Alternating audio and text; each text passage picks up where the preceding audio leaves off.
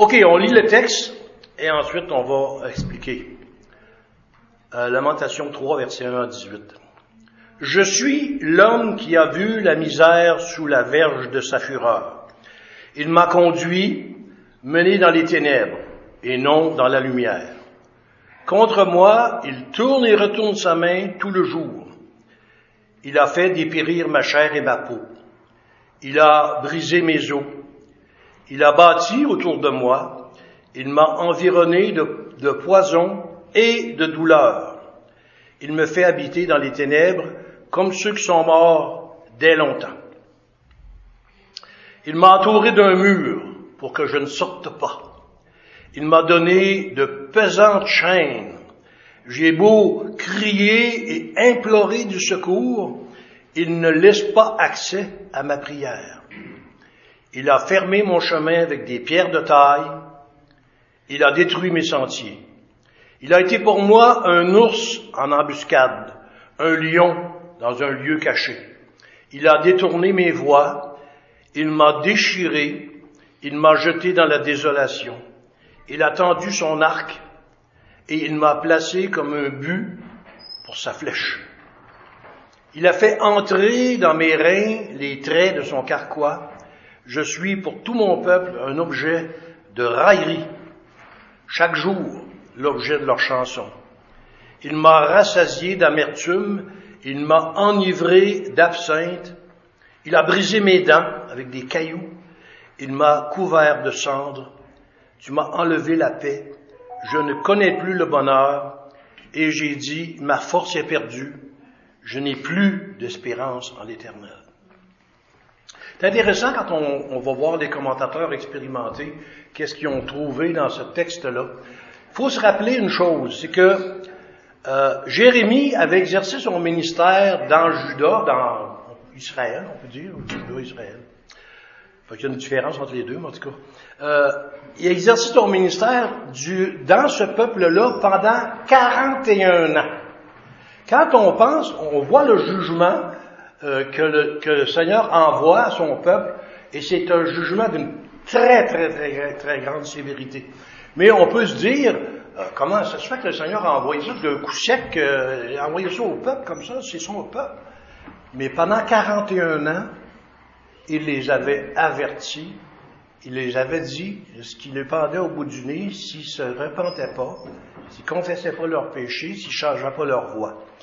Alors 41 ans, c'est quand même, euh, si quelqu'un nous avertit, nous autres, pendant 41 minutes, déjà, c'est pas pire, mais 41 ans, c'est pas mal long. Alors sa mission prophétique avait eu lieu durant la période la plus troublée du peuple de Dieu.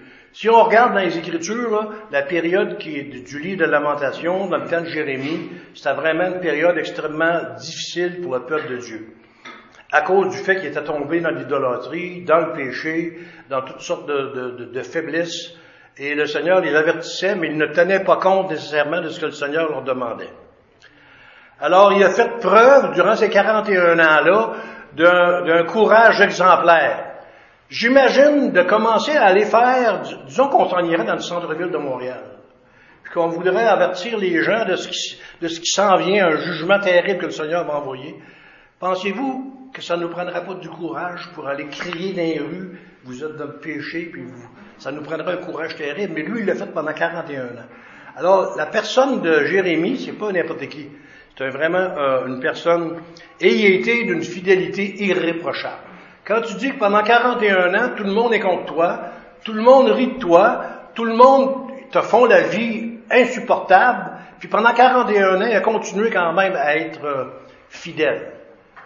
Je pense qu'il y a une leçon pour nous à regarder la vie de Jérémie, puis dire, est-ce que nous, on aurait le courage de dénoncer le péché comme il le fait? Est-ce qu'on l'a même autour de nous autres, dans notre, petit milieu, là?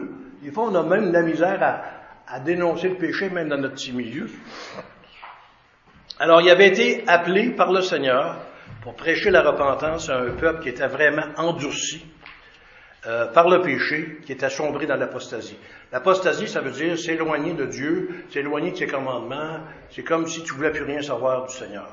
Alors, il était rendu là, et là, le Seigneur fait tomber son jugement sur ce peuple-là. Et là, on ne reprendra pas le, chapitre 1 et le chapitre 2, Mais c'était terrible. La ville avait été complètement rasée, détruite, le temple détruit. Euh, les, tout le monde était dans le découragement complet. Et on voyait les enfants mourir de faim dans les rues. Euh, c'était, vraiment un temps extrêmement difficile. On sait que durant ces 41 ans-là, il a rencontré une très violente opposition de la part du peuple.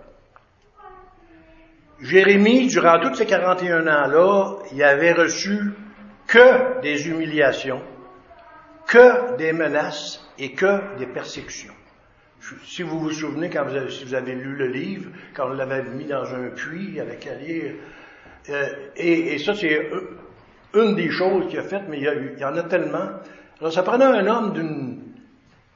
Des fois, je, lisais les commentaires, et les commentaires disaient, est-ce que le livre ne nous, ne nous enseigne-t-il pas que même dans l'environnement le plus hostile, si on, si on est fidèle à Dieu, est-ce que c'est possible qu'on reste fidèle pendant aussi longtemps que ça? On a la réponse.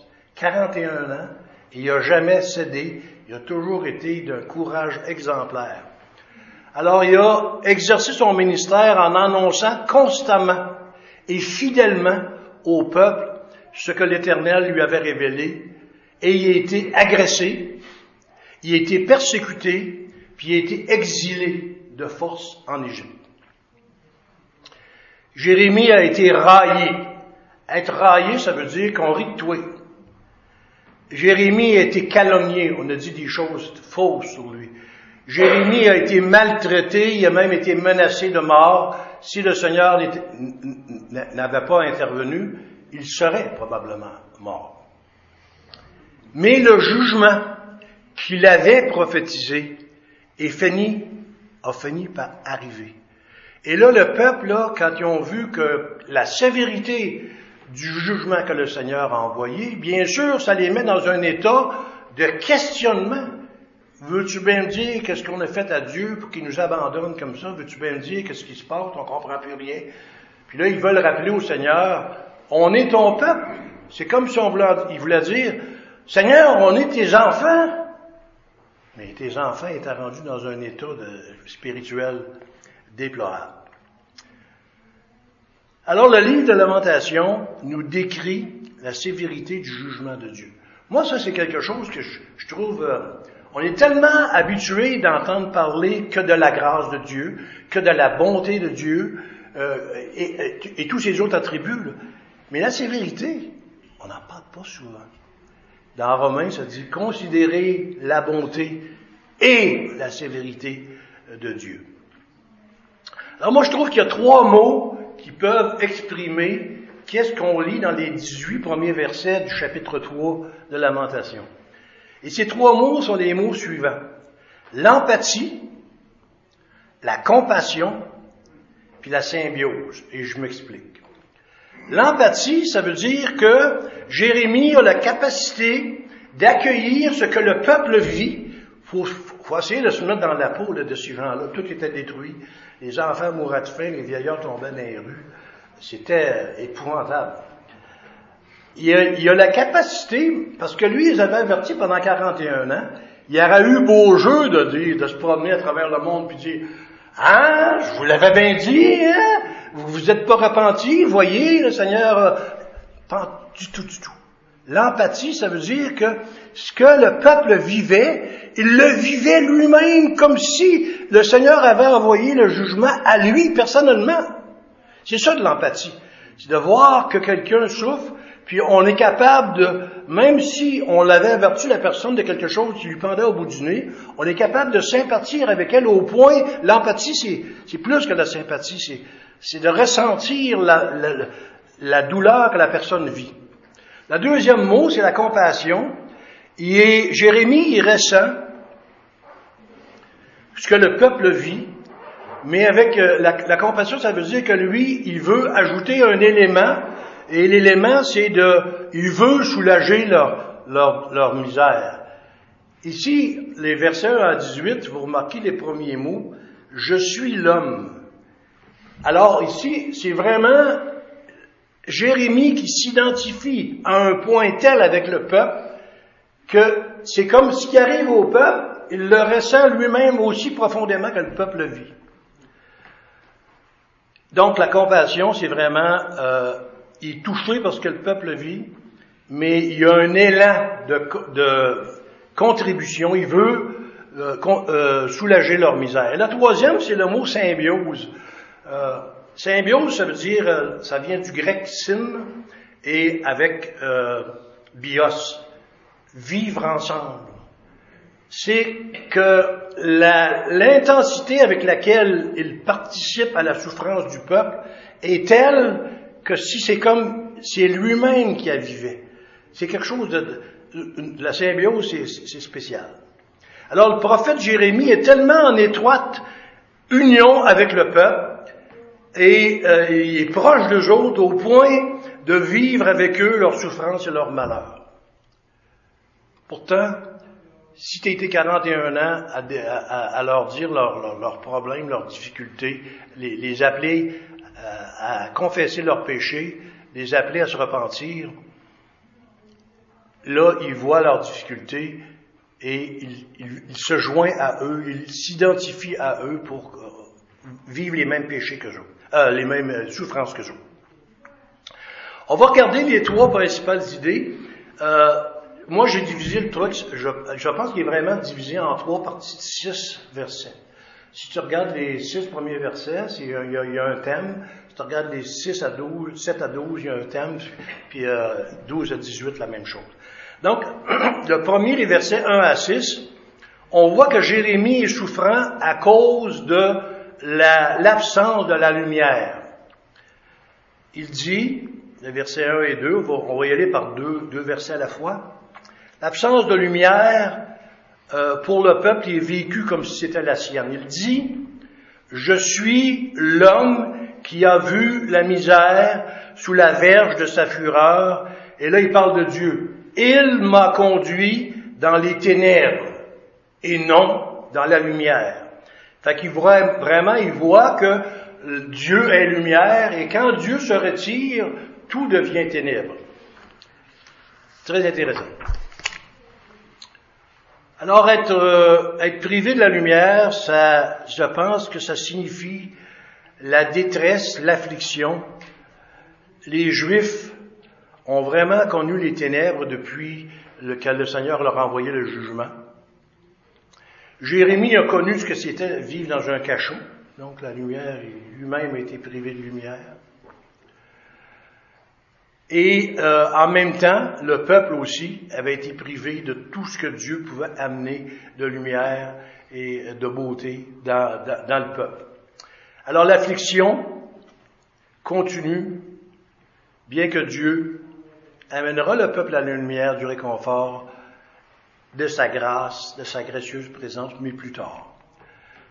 Quand on lit le livre de, de, Lamentation de Jérémie, il, est quasiment décourageant, parce qu'il part du chapitre 1, il est dans le malheur, le chapitre 2 dans le malheur. Il est juste au milieu du chapitre 3, on va voir la semaine prochaine.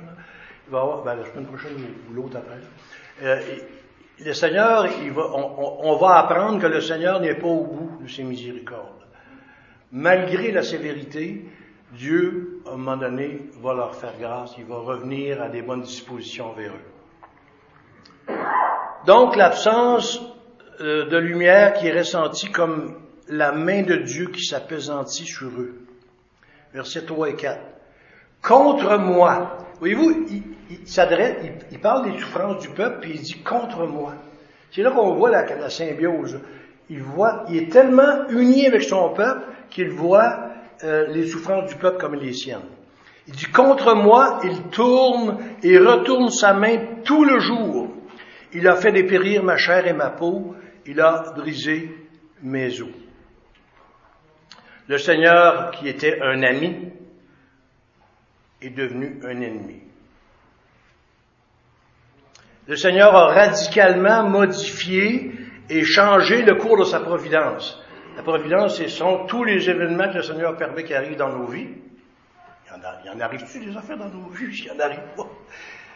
Il y en arrive et il faut se rappeler tout le temps que tout ce que le Seigneur permet qu'on vive dans nos vies, c'est sous son contrôle et c'est pour des raisons. Il ne fait pas les choses. Le Seigneur ne se plaît pas à voir souffrir ses enfants. S'il permet qu'il y ait de la souffrance dans nos vies, c'est parce qu'il y a des choses à nous montrer à travers. C'est ça qui est en train de monter au, peuple, à travers ces souffrances-là. Alors, bien sûr, l'affliction règne partout, dans Jérusalem et même dans tout, le pays. Et on dit que la chair de Jérémie était si émaciée et sa peau tellement flétrie et ridée qu'il ressemblait à un vieil homme. C'est sûr que si tu commences à vivre les mêmes choses que le peuple vivait, plus de bouffe, plus de plaisir, c'est juste la souffrance que tu vois autour de toi, c'est juste des pleurs que tu entends autour de toi, c'est sûr que ça doit finir par avoir une influence sérieuse sur, euh, sur toi. Troisième euh, chose qu'on regarde dans les versets 5 et 6, il dit, il a bâti, il faut se souvenir, quand il dit il, il parle de qui? Il parle de Dieu. Là, il dit, c'est comme s'il disait, Dieu a bâti autour de moi, il m'a environné de poison et de douleur. Là, tu dis, hein, c'est le Seigneur qui fait ça. Il dit, il me fait habiter dans les ténèbres. On parlait tout à l'heure que le thème des versets 1 à 6, c'est vraiment le thème de la lumière, l'absence de la lumière. Il m'a fait habiter dans les ténèbres. Et regardez les derniers mots qu'il dit, c'est puissant ce qu'il dit là. Il dit, comme ceux qui sont morts depuis longtemps. Il parle de quoi là? Il parle de l'enfer. Il parle, il parle du jugement dernier. Il dit, comme ceux qui sont morts depuis longtemps. Mais si c'est des gens qui n'avaient pas reçu la grâce de Dieu, c'était des gens qui étaient vraiment dans les ténèbres, comme on dit. Alors, bien sûr, Jérémie était ici entouré de chagrin, entouré d'affliction, entouré de misère. Et quand il dit, il a bâti autour de moi comme les murs d'une prison, c'est comme si le Seigneur avait envoyé le jugement et c'est comme s'il voulait dire, tu ne sortiras pas de là tant que l'effet que je veux se produit sur le peuple il, compare ça à, une prison. Alors, bien sûr, si tu es, dans une prison, c'est désagréable, c'est douloureux. Et quand il parle d'environner de poison et de douleur, c'est sûr que si on prendrait quelques poisons que ce soit, on souffrirait beaucoup. Alors, il compare ces murs à la prison de la mort éternelle. C'est pas quand même pas euh, une petite affaire. On va regarder le deuxième point, Jérémie souffrant à cause de l'absence d'aide. Donc la première, c'est qu'il se rend compte que Dieu a privé le peuple de la lumière. Deuxième point, il veut que le peuple se rende compte qu'ils n'ont pas d'aide. Quand tu es dans le trouble par-dessus les oreilles, comme on dit, puis que tu sais que tu peux te fier sur quelqu'un pour t'aider, n'est-ce pas que tu sautes sur le téléphone, hein? Ah, peux-tu m'aider? Je suis dans la misère. Mais quand tu sais que tu n'auras pas d'aide, puis es dans cet état-là que le peuple était, là, c'est quelque chose de spécial. Alors, dans le verset 7 et 8, c'est parce qu'il dit, dans le verset 7 et 8, l'absence d'aide parce qu'il est comme emprisonné et qu'il ne, sent, il ne se sent pas écouté de Dieu.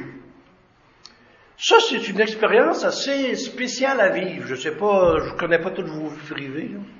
Mais euh, quand tu t'adresses à Dieu pour demander de l'aide, puis on dirait que tu sens le ciel fermé comme de l'airain, il y a quelque chose de décourageant là-dedans. Tu dis, coudon, il existe-tu? Coudon, il m'en veut-tu? Pourquoi il fait ça? Pourtant, je vois mes écoutes à tous les dimanches. Pourtant, je lis ma Bible à tous les jours, à peu près. Euh, quand on regarde qu'on mène une vie que, à, nos, à nos yeux, à nous, on, vit une vie qui est agréable à Dieu et qu'il permet qu'on vive des épreuves qu'on ne comprend pas pourquoi il nous envoie ces choses-là. Alors, quand il nous dit, il dit dans le verset 7 et 8, il m'a entouré d'un mur pour que je ne sorte pas. Après ça, il dit, il m'a donné de pesantes chaînes. Tu sais, à l'époque, quand on, il y avait un, il y avait quelqu'un qui, qui envoyait en prison, on, te mettait des chaînes sur toi, là. Puis On t'en mettait aux pieds aussi. Puis il dit, il, dit, parle du Seigneur. Il m'a donné de, de pesantes chaînes. Et c'est le peuple qui souffrait, mais lui, il, il les voit comme si il les avait lui-même. Il dit, j'ai beau crier et implorer du secours, il ne laisse pas accès à ma prière. Y a-t-il quelque chose de plus décourageant, un sentiment qui est plus souffrant que celui-là? je ne sais pas si ça vous est arrivé, je ne connais, connais, pas toutes vos vies privées, mais il reste que se sentir abandonné, puis euh, surtout croire que Dieu ne donne pas accès à ta prière. C'est comme, on est habitué, on, on sait qu'on parle, on parle à Dieu, il nous écoute, mais c'est comme, le Seigneur permet comme, c'est comme si tu demandais des choses, puis là, tu sens qu'il bloque. Ça passe pas. Le ciel est d'airain, comme on dit. Alors, bien, bien entendu, euh, la question d'emprisonner, ça désigne la grandeur de ses troubles. Il était entouré de troubles. C'était euh, vraiment, euh, il, savait qu'il ne pouvait pas s'en sortir. son affliction était rendue intolérable. Les chaînes sont une métaphore tirée des malfaiteurs qui ont de lourdes chaînes mises sur leurs jambes afin qu'ils ne puissent pas s'échapper de prison. Non seulement quand tu es dans le trouble, puis tu considères que c'est Dieu qui permet que tu restes là, il y a une leçon sérieuse à te montrer là. Alors Jérémie crie à haute voix pour demander de l'aide des autres de l'extérieur, comme font les personnes en prison. Quand une personne est en prison, puis elle souffre beaucoup, si elle a un petit, espace pour aller crier au peuple en bas, ils vont crier, c'est sûr. Et, euh, et, sa prière, bien entendu, elle devait être fervente, elle devait être sérieuse et elle devait être importune. Autrement dit, il lâchait pas prise. Puis quand tu sens qu'il répond pas, tu dis, coudon, il est-tu là? Il m'aime plus, c'est quoi qui se passe? Il ah, faut, essayer de, se mettre dans la peau des gens de cette époque-là qui vivaient ça. Alors c'est comme, ils sentaient que le trône de grâce, l'action au trône de grâce était fermée. Les versets 9 à 10. L'absence d'aide parce que ces chemins de sortie, autrement dit, quand on est dans le trou, on cherche toujours une porte de sortie. On dit ça, hein, il cherche une porte de sortie. Mais là, ici, ça dit que ces chemins de sortie ont été divinement fermés. Autrement dit, tu essayes de prendre une porte de sortie, puis ça y est, non, sors pas. Et ça fait mal. Ça dit, il a fermé mon chemin. Il, encore le Seigneur, il a fermé mon chemin avec des pierres de taille. Apparemment, des pierres de taille, c'est des pierres qui sont taillées et qui sont extrêmement solides. sont bâties pour faire un mur que tu ne seras pas capable de déplacer comme tu veux. C'est le Seigneur lui-même qui a fait ça. Il dit, il a détruit mes sentiers. Assez de prendre un petit chemin. Ah, ok, je ferai un petit, je un petit détour, on va passer par là. Non, tu ne passeras pas par là. Et il a été pour moi comme un ours en embuscade. Il parle de Dieu. Il dit, il a été pour moi comme un ours en embuscade. Tu te promènes, d'un coup, tu vois un ours sortir. Et tu dis, non, je ne passerai pas par là. L'ours, il dit, non, tu ne passes pas ici. Après ça, il dit, il a été pour moi euh, comme un lion dans un lieu caché.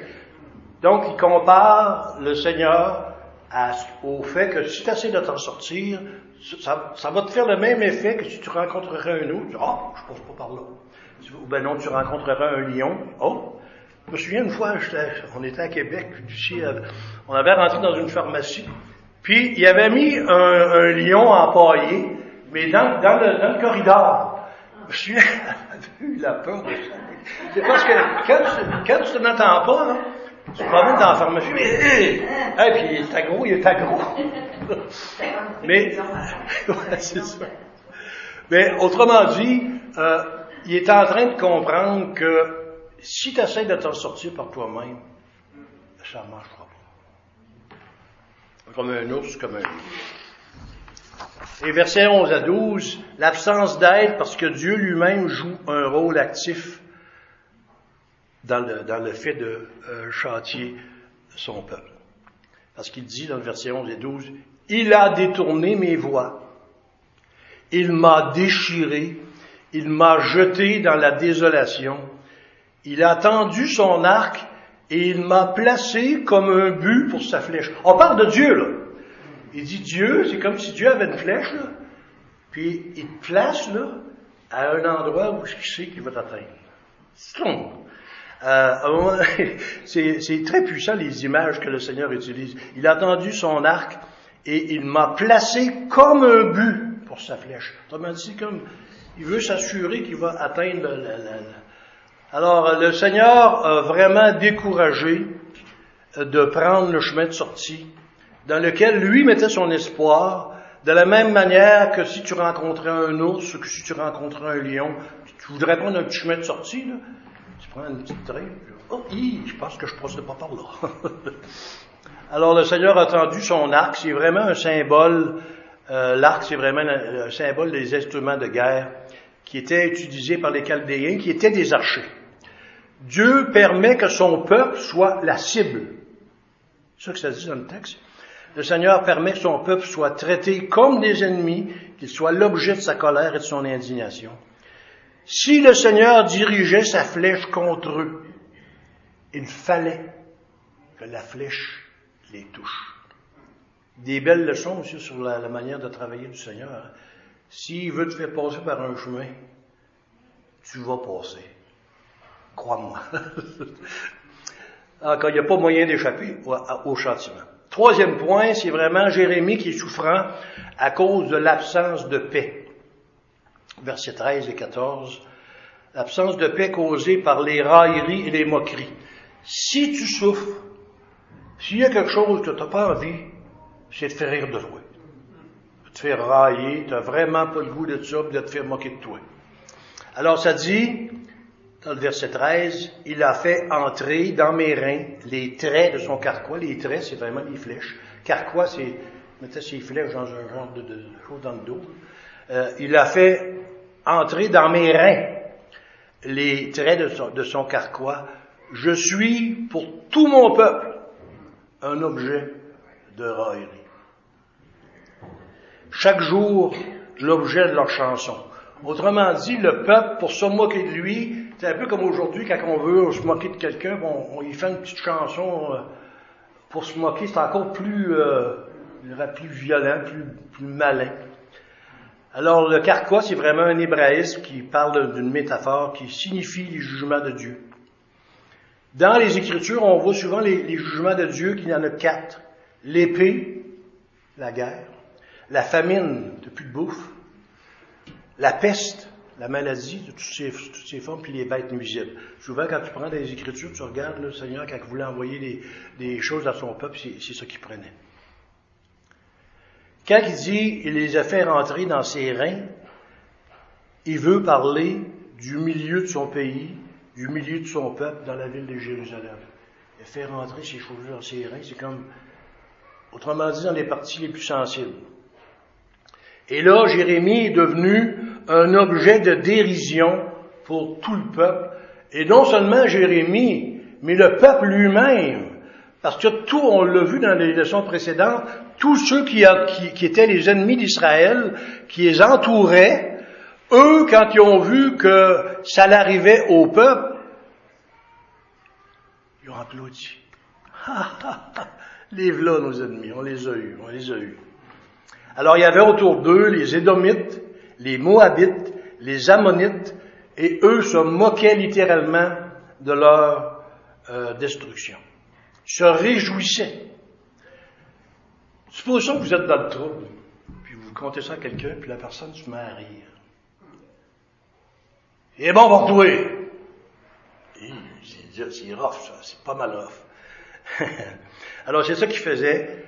Non seulement il y avait les moqueries qui concernaient lui personnellement, mais il y avait toutes les moqueries qui arrivaient, qui étaient l'objet de leurs ennemis d'alentour. Versets 15 et 16, euh, il parle de, d'humiliation, il parle d'amertume.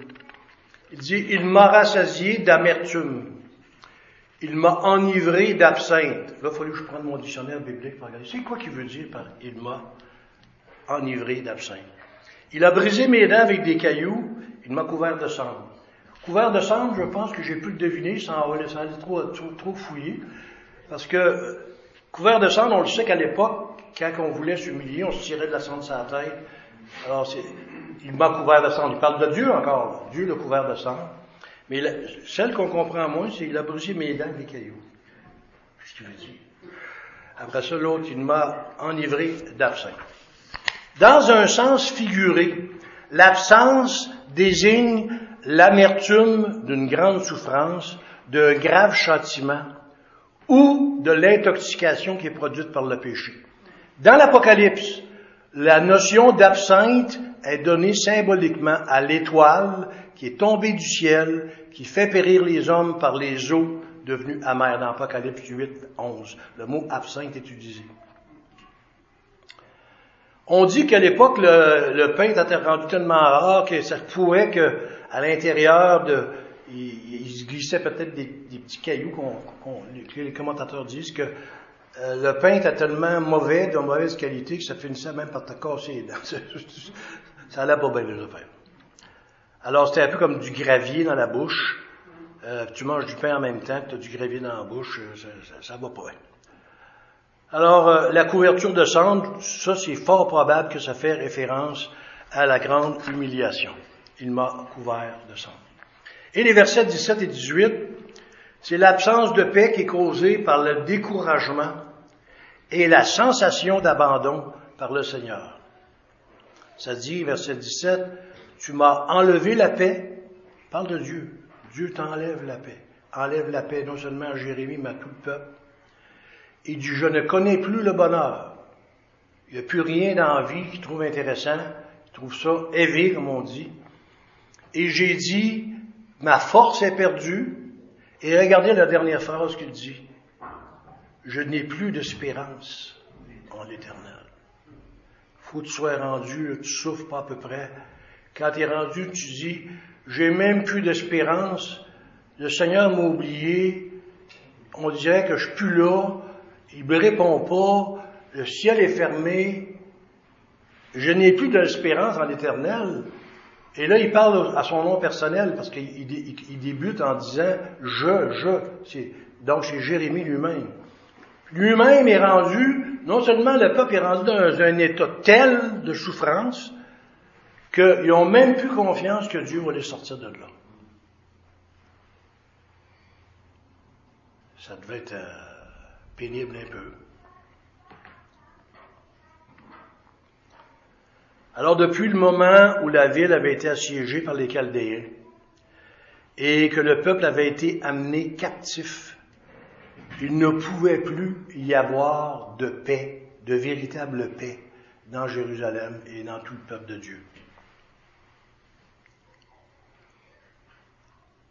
Alors, ça, va loin parce que ça dit, ma force est perdue, je n'ai plus d'espérance. C'était un peu comme s'ils se considéraient eux-mêmes comme des hommes morts du moins pour une courte durée. Leur force naturelle était épuisée. Ils le disent dans le verset 18. Et j'ai dit, ma force est perdue. Je n'ai plus d'espérance en l'éternel. Il fallait que la souffrance qu'il y avait dans le peuple de Dieu à cette époque-là soit telle que même t'adresser à Dieu, tu as l'impression que tu veux même plus essayer d'obtenir quelque chose de lui, c'est comme tu te sens tellement abandonné, je n'ai plus d'espérance en l'éternel. C'est-tu quelque chose d'extrêmement euh, souffrant, comme enfants de Dieu, nous-mêmes aujourd'hui, s'il nous arrivait que le Seigneur nous enverrait des jugements d'une sévérité intense à ce point-là, qu'on en arrive à avoir euh, un état d'esprit, je n'ai plus d'espérance en l'éternel. Il faut que la sévérité du jugement soit d'une intensité telle que tu n'as pas d'idée. Même, même l'espérance que tu peux avoir en Dieu est comme, elle se dissout. Mais est-ce que c'était voulu de Dieu? Oui, parce que Dieu permet ça. Le peuple est rendu au point où il craint de ne pas être délivré de la main de Dieu. J'imagine un pays qui est dans l'état qu'on a lu dans les deux premiers chapitres, qui vit ça tous les jours. Il voit les enfants crever dans les rues, il n'y a plus rien, il n'y a, plus, de culte religieux, tout le monde est découragé. Euh, les femmes sont rendues que quand ils ont un enfant, ils mangent leur enfant. Ils mangent leur... Hey, Alors, c'est bien sûr que quelqu'un qui vit ça, euh, si en plus il est découragé puis il a l'impression que Dieu ne le délivrera pas, c'est vraiment le comble de, la souffrance. Moi, je vois des applications, des applications. Quand on lit un texte comme Lamentation, on peut dire, oh, il était-tu méchant, le peuple de Dieu, à cette époque-là? Pas comme nous autres aujourd'hui. Euh, le jugement de Dieu, le texte, le thème, le contexte du livre de Lamentation, c'est vraiment le jugement de Dieu sur la nation et sur le peuple. Son peuple. Est-ce que, à cause qu'on est rendu en 2024, le Seigneur, il pourra plus nous envoyer de ça dans son peuple? Quand il nous dit, je pense, je ne me souviens pas s'il y a un Pierre ou deux Pierres, il dit que le jugement va commencer par sa propre, par son Église. Alors ça veut dire que le Seigneur peut encore envoyer des choses semblables aujourd'hui. quelles sont les leçons spirituelles qu'on apprend des versets 1 à 18 du chapitre 3? Moi j'en vois trois. Le peuple de Dieu est la lumière. On sait que Dieu est lumière et que Christ est lumière. Je vous lis trois versets, trois passages. Ésaïe chapitre 59, verset 2. Il dit, mais ce sont vos crimes qui mettent une séparation entre vous et votre Dieu. Ce sont vos péchés qui vous cachent sa face et l'empêchent de vous écouter. Autrement dit, la source est vraiment éclairée. L'éclairage est vraiment très, très, très précis. C'est tes péchés qui fait, et tes crimes qui font un espace que Dieu veut plus, même plus t'écouter. 1 Jean, chapitre 1, euh, verset 5, deuxième partie du verset, ça dit, Dieu est lumière, et il n'y a point en lui de ténèbres. Jean 8, verset 12. Jésus leur parla de nouveau et dit, Je suis la lumière du monde, celui qui me suit ne marchera pas dans les ténèbres, mais il aura la lumière de la vie. Qu'est-ce qu'on peut apprendre à partir des six premiers versets? Si Dieu est lumière, alors confessons nos péchés et approchons-nous davantage de Dieu. Là, la lumière va recommencer à briller dans nos cœurs. Deuxième leçon, c'est le peuple de Dieu et l'aide, versets 7 à 12. Hébreu chapitre 13 verset 6. Il sait donc avec assurance que nous pouvons dire, le Seigneur est mon aide, je ne craindrai rien que peut faire un homme. Que notre désobéissance et notre rébellion ne nous conduisent pas vers le chemin que Dieu soit sourd à nos demandes d'aide si on, s'enracine, on s'enlise tellement dans le péché au point où qu'on sent que Dieu veut même plus, veut plus nous aider, parce c'est ça qui se passe là. Alors je dis, Seigneur, prends pitié de nous et remets-nous dans tes faveurs. Troisième point, le peuple de Dieu et la paix, dans le verset 13 à 18. Deux versets, et on termine là-dessus. Deux Pierre, chapitre 1, verset 2 que la grâce et la paix vous soient multipliées par la connaissance de Dieu et de Jésus notre Seigneur. Que la grâce et la paix vous soient multipliées. Comment vient dit, par la connaissance de Dieu. La paix, elle vient par la connaissance de Dieu, puis elle vient aussi à cause de la connaissance de Jésus-Christ. Où on va aller chercher cette connaissance-là? Dans la Bible. Dans la Bible. Moi, tout ce que je lis récemment, que des, dernières années, c'est que ça dit, j'ai lu ça à multiples reprises, que le peuple de Dieu, dans son ensemble, je ne parle pas d'ici, je, parle du peuple de Dieu dans l'ensemble, l'ensemble des enfants de Dieu qui vivent en Amérique du Nord, en, Europe, un peu partout, il semble qu'il y a une très forte diminution de l'intérêt des chrétiens envers la parole de Dieu. Il ne faut pas se surprendre s'il y a des conséquences à tout ça. Et le dernier verset 2 Corinthiens chapitre 13, verset 11.